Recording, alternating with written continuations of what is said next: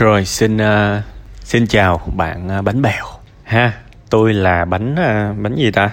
Để tôi kiếm cái bánh nào nó bèo bèo một xíu để nó thấp hơn bánh bèo để tôi chúc bánh bèo và gửi cho bánh bèo một cái ôm. Tôi là bánh uh, bánh gì mà nó rẻ tiền xíu ta tự nhiên bánh ít bánh tét gì đi ha bánh cùi cùi bánh đúc đi ha bánh đúc xin chào bánh bèo ha uh, cho phép bánh đúc uh, được gửi một cái ôm đến bánh bèo à, tôi rất là thương à, và rất là um, rất là hiểu những vấn đề mà bạn đang trải qua.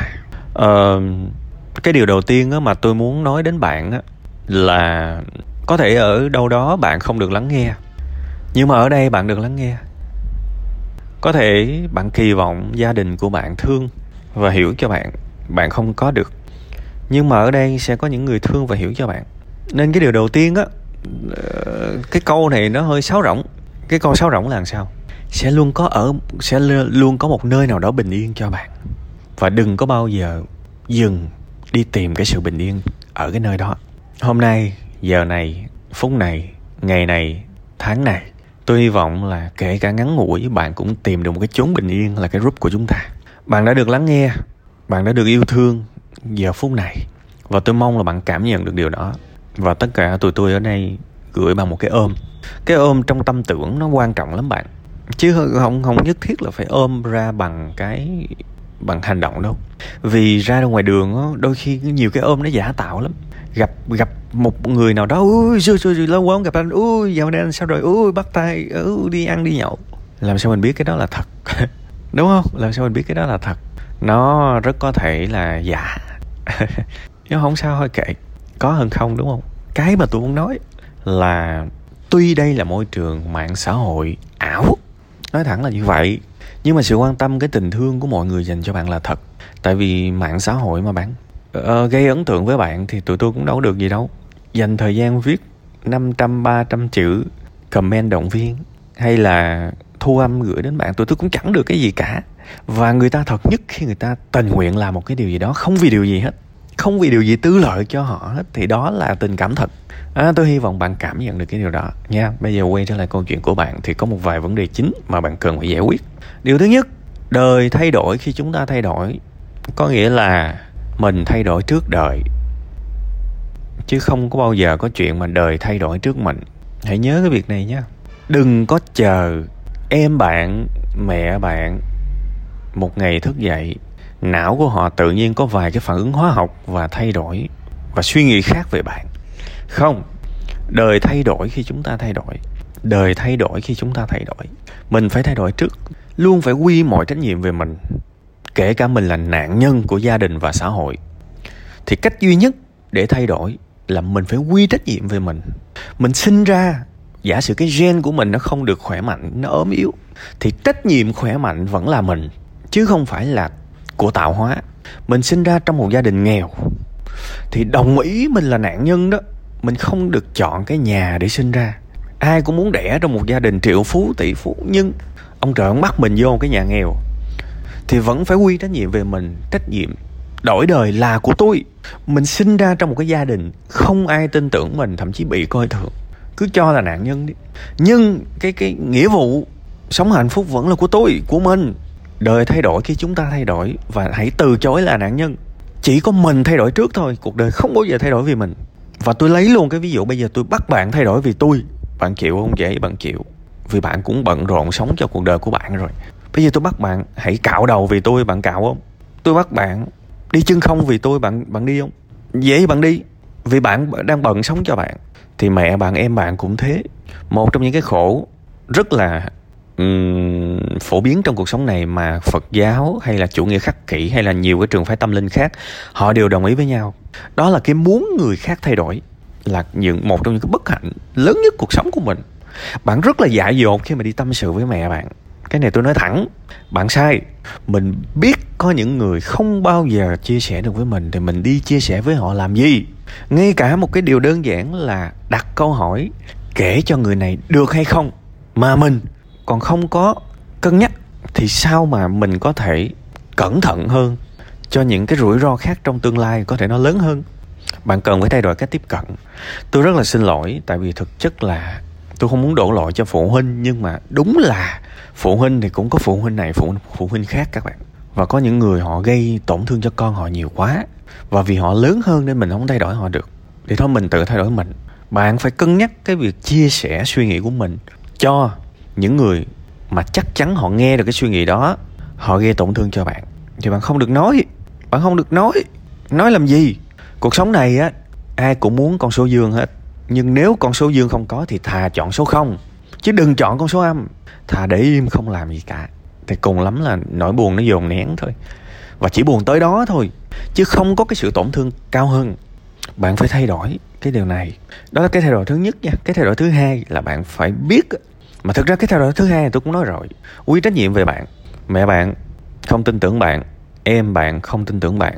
Coi thường bạn đó là vấn đề của họ, vấn đề của bạn. Là bạn cần phải làm cái điều gì đó để bạn tin tưởng bạn trước. Vì bạn bây giờ cũng chẳng tin tưởng bạn luôn. Dù sao bạn cũng sống xa nhà mà. Đúng không? Đừng làm như thế là lúc nào cũng kè kè bên gia đình 24 trên 24 bạn sống xa nhà nên bạn có cơ hội để tự làm chủ cuộc sống của mình thế thì bây giờ tôi hỏi bạn là để gọi một người thành công thì bạn có gì để bán? Kiến thức của bạn có gì để bán? Khả năng của bạn có gì để bán? Trình độ của bạn có gì để bán? Nội lực của bạn có gì để bán để người ta sẵn sàng trả cho bạn 30 triệu một tháng? Đây mới là cái chính nè. Khi bạn bước về quê với một cái thu nhập 30 triệu một tháng, mỗi tháng cho mẹ bạn 10 triệu. Ví dụ vậy, ở đây tôi không nói là dùng tiền để mua chuộc người khác nha, đừng suy nghĩ như vậy. Trong gia đình mấy cái chuyện tiền bạc này nó nhạy cảm lắm. Nhưng ví dụ mỗi tháng bạn có thể cho mẹ bạn 10 triệu chẳng hạn, thì đó là câu chuyện để chứng minh con là một cái người có thể làm được. Và mọi người sẽ thay đổi 180 độ. Suy nghĩ của họ về bạn, chấm hết. Vậy thì trách nhiệm của bạn bây giờ là hãy có cái gì đó để hơn thua với đời. Nếu gọi đơn giản là như thế, bạn phải quán xuyến lại bạn có thể làm được gì. Hàng ngày bạn dành thời gian để buồn hay là để cải thiện? Và cải thiện ở đây là cải thiện về nhiều mặt nha. Nghe bạn nói như vậy, tôi biết bạn là người có sức khỏe không tốt hãy để ý tới sức khỏe của bạn hơn. Hãy ra công viên đi bộ, chạy bộ nhiều hơn. Hãy gia nhập những nhóm chơi cầu lông này nọ nhiều hơn. Nếu được thì đi tập thể hình nhiều hơn. Đó là trách nhiệm của bạn. Còn đi làm có nhiều cái cách để làm lắm. Tại sao cần phải đi làm công nhân, làm mấy cái dịch vụ này nọ cũng được mà, phụ bàn quán cà phê này nọ được mà. Tôi có làm cái bài đi học và đi đi đi học và được trả tiền đấy. Bạn nghe là cái bài đó đi. Nhiều trí thức lắm bạn thiếu hơi nhiều và bạn cần phải dồn năng lượng của bạn vào học nhiều hơn. Dồn năng lượng của bạn vào cái việc học nhiều hơn nâng cấp trình độ của bạn kiên nhẫn với nó. Thay vì dành năng lượng quá nhiều để buồn. À, chúng ta sinh ra không phải để buồn câu này tôi không nhớ là ai nói. Nhưng mà nó hay lắm nó hay lắm. Và tôi nói bạn nghe cái điều như thế này à. bạn cần phải có một cái khoảng thời gian dành để tự học. Bạn muốn cái điều gì cũng được học cái gì cũng được. Nhưng mà phải có cái khoảng thời gian hàng ngày để học. À, ngắn hạn thì bạn có thể đi làm công nhân, đi làm thêm này nọ, coi như để trang trải, nhưng mà bạn phải quyết tâm suy nghĩ và xác định một cái nghề, một cái kiểu chuyên môn mà mình sẽ thật xuất sắc. Những cái việc này tôi dạy hết nhưng mà tôi tin rằng bạn đã không xem, đúng không? Nên là bạn cũng cần phải chủ động hơn. Ờ, bạn có thể lên youtube gõ những cái từ khóa rất đơn giản là làm thế nào để giỏi, thật giỏi một cái điều gì đó. Biết đâu hơn biết đâu hơn có ai đó chỉ bạn sao? Bạn phải gõ cánh cửa thì đời nó mới mở được chứ, đúng không? Bạn bạn cần phải thật sự chủ động và biết cách dồn năng lượng qua những thứ tích cực. Bạn có tin là khi mà chúng ta tập trung và siêng năng học một cái điều gì đó, mình có thể quên đi thế giới không? Và tự nhiên mình phát hiện ra trong 30 phút mình thật sự chăm chỉ đó, mình quên hết những cái nỗi đau mình đang có hiện tại. Bạn cần phải trải nghiệm được cái điều đó. Tôi nói là giáo dục có thể giải quyết được rất nhiều vấn đề ở cuộc sống này. Nên hãy lao vào giáo dục. Cho mình một hai năm gì đó, đời bạn sẽ thay đổi dần dần cái thứ ờ, ba. Mà tôi muốn nói với bạn là bạn gọi vấn đề của bạn bằng một cái tên rất là khoa học, hội chứng ám ảnh xã hội gì đó. Tôi chỉ muốn ờ, hỏi bạn câu, bạn có chắc là bạn gọi đúng bệnh không? Của bạn. Tôi đã từng gặp rất nhiều người họ luôn nghĩ họ bị ung thư trong khi họ chẳng bị và tôi cũng có gặp những người họ luôn nghĩ họ bị trầm cảm. Nhưng mà thực chất họ chỉ đơn giản là chán công việc của họ thôi. Họ qua một cái nơi mới vui hơn tự nhiên họ hết bệnh. uh, nếu mình không phải là bác sĩ mình chưa có xét nghiệm chẩn đoán thì hãy bớt tin vào trình độ non nớt của mình lại. Bạn muốn gọi đúng tên của mình thì tôi đề nghị bạn đi vô bệnh viện và khám đi. Có một cái giấy xác nhận thì ok tôi bị bệnh đó và tôi sẽ tập trung để tôi chữa. Còn câu chuyện của bạn bây giờ tôi nghĩ là bạn mang nhiều vết thương gia đình và bạn buồn quá khuôn mặt của bạn buồn quá nhựa sống của bạn thấp quá bạn tiêu cực quá và bạn bước ra xã hội chính những cái diện mạo như thế nó làm cho mọi người không gần bạn được. Và khi mà bạn vì cái mặt bạn nhăn trước nên người khác mới không thân thiện với bạn. Và bạn cảm giác là thế giới nó ghét bạn. Nhưng mà thực ra bản chất vẫn nằm ở mình trước. Thế thì bây giờ làm sao? Ăn mặc đẹp hơn xíu đi vui vẻ hơn xíu đi. Nói với mọi người một cái điều như thế này à, chị ơi uh, cái mặt em nó hay nhăn nhăn chị không biết mặt em nhỏ lớn nó vậy nên là đôi khi em nhăn, nhưng mà tâm em nó nó, cái nết em nó đẹp lắm chị chị đừng buồn em, thí dụ vậy. Đó là kỹ năng bạn. Tôi biết có rất nhiều người ra xã hội cứ bảo là xã hội nó ghét mình. Nhưng mà không phải do cái cái cái mặt mình nó khó ưa, và chẳng ai muốn gần một người khó ưa cả. Thì mình phải dễ thương, chứ đời thay đổi khi chúng ta thay đổi, chứ đừng có bắt đời thay đổi trước bạn. Câu này nhắc hơi nhiều, nhưng mà đó là cách để chúng ta hòa nhập xã hội đó là cách để chúng ta hòa nhập xã hội các bạn ơi. Nha, sẽ có rất nhiều thứ bạn cần hoàn thiện và bạn phải quyết tâm để hoàn thiện, để cứu mình trước khi trượt dài. Tôi nói bạn chết thì nó dễ quá, chẳng có cái gì dễ bằng chết cả. Sống nó mới khó các bạn. Đi lao vào cái dễ thì thằng nào cũng làm được. Nói thiệt, mặc dù tôi vẫn rất thương những bạn tự tử, tôi nói thật, họ đã quá bế tắc, nhưng mà tôi tin rằng bạn chưa tới mức đó đâu bạn vẫn còn nằm lững lững ở giữa, bạn chưa rớt xuống hố. Tôi mà dắt bạn đi gặp những cái người bị trầm cảm là bạn bạn sẽ quay trở về, bạn sẽ, bạn bạn sẽ quay trở về với sự khủng hoảng luôn á, vì thế giới của những người đó rất kinh rất kinh khủng và tôi biết level của bạn chưa tới mức đó. Nên, hãy cố mà sống tử tế và chịu trách nhiệm với bản thân mình đi bạn. Bạn phải là cánh tay chìa ra cứu bạn trước. Không có ai cứu bạn đâu. Nói câu này bạn đừng buồn. Nhưng mà không ai cứu một người mà không, họ họ không sẵn sàng để cứu họ thì ai mà cứu được? Giống như bây giờ một đứa mà nó mập lù ra, mình có thể sẵn sàng chạy chung với nó để mong nó ốm bớt, nhưng mà nó từ chối thì thua, chẳng ai giúp được. Cái audio này thực chất nó y như là một cái hình hành động, đồng hành với bạn vậy đó. Tụi tôi dành ra rất nhiều tâm huyết để trò chuyện với bạn. Cái duy nhất mà tụi tôi muốn á là nghe xong cái audio này, bạn nhận trách nhiệm để bạn tự giúp mình. Đúng không? Đó là sự đồng hành. Những con người xa lạ chỉ có thể làm được duy nhất một cái điều này với bạn thôi. Và cuối cùng hết, bạn phải tự giúp bạn. Tại vì bạn đã giúp được ai đâu, nên bạn không thể nào kỳ vọng người khác giúp bạn được. Nhưng ngày hôm nay bạn đã được giúp đỡ, thì ít ra bạn cũng đã hơn rất nhiều người rồi. Thì cuối cùng hết bây giờ, chính bạn đang chờ tự bạn giúp thôi.